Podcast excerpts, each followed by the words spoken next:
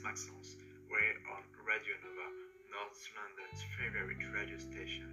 Today, the 3rd of April, I'm here with my friend Yun to talk about a subject that is very close to her hearts racism in sports. Hi, dear listeners, I'm really happy to be here. As Maxence said, today we are going to talk about racism in sport a subject that is very close to both of our hearts because in addition to fighting racism, we are both big fans of sport. As I announced on the last show, I asked you to send us your testimonies if you have been a victim of racism in sports.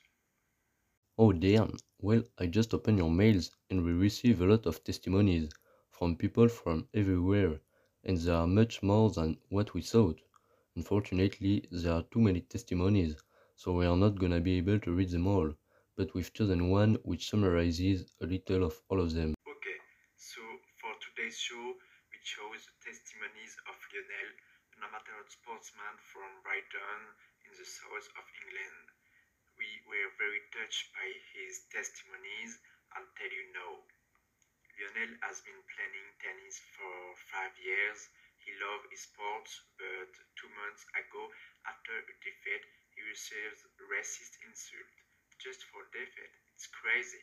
He explains that everyone heard the man's insult on the edge of the court, but nobody reacted.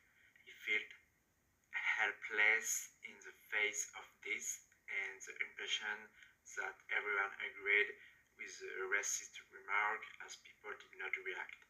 Went home and started to cry he had never known this feeling between sadness to be considered like this, disgust of human stupidity and rage. It affected him a lot uh, mentality and he did not playing uh, tennis again for three weeks. We are the first people he talked to about it after his family and friends and this affects us a lot.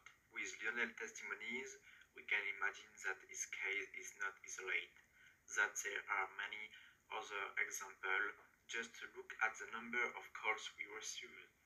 This young boy adds that he went to file a complaint after talking to his parent. The police took his complaint and he, he is actively searching for and convicting the person who committed the racist act. Lionel is still affected by the day and the comments that men made towards him. And he is deeply disappointed that nobody reacted had the time to help him. I leave you with this. Let's go to commercial. See you in three minutes.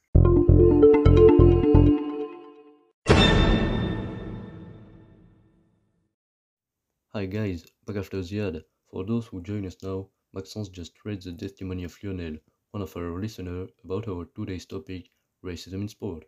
We could see the testimony shows that racism still is very present in sport and can be really aggressive. It has a really negative impact on the sportsman and on the sport in general, and it is terrible that this kind of discrimination still exists nowadays. However, the fact that racism continues doesn't mean that it should be tolerated.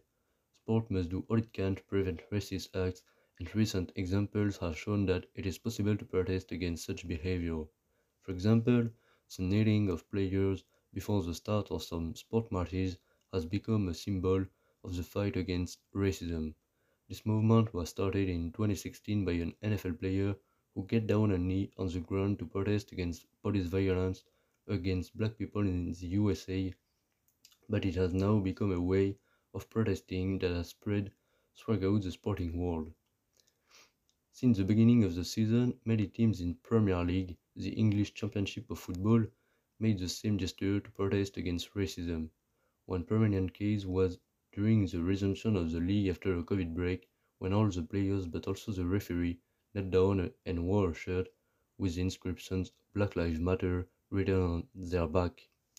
Last week too, a football player has been victim of a racist insult during a, a match of La Liga the Spanish top division, to show their support for their teammate and to protest against this new racist behavior, all the players in the team walked off the pitch and interrupted the match.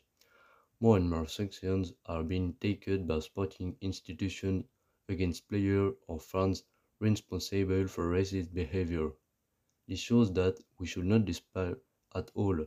Quite on the contrary, everyone should continue to fight together against racism in sport. As we have seen by the number of testimonies received, racism in sports has not disappeared, far from there. It affects all of sports in amateur as well as professional levels. However, we must not give up and continue to fight against all forms of racism as shown by example that Jones uh, has stated. We must identify racism in sports and fight it by talking about it uh, because as a great man I admire, Martin Luther King said, in the end, we will remember not the words of your enemies, but the silence of your friend.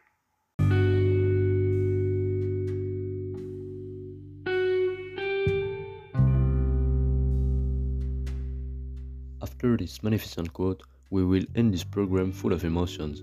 As you understood it, dear listeners, we have to continue to fight together against racism. So, it is with a raised face that we end this podcast, and as usual, we will look forward to seeing you next week at the same timetable for a new topic. It was Maxence Youn for Radio Nova, North London's favorite radio station.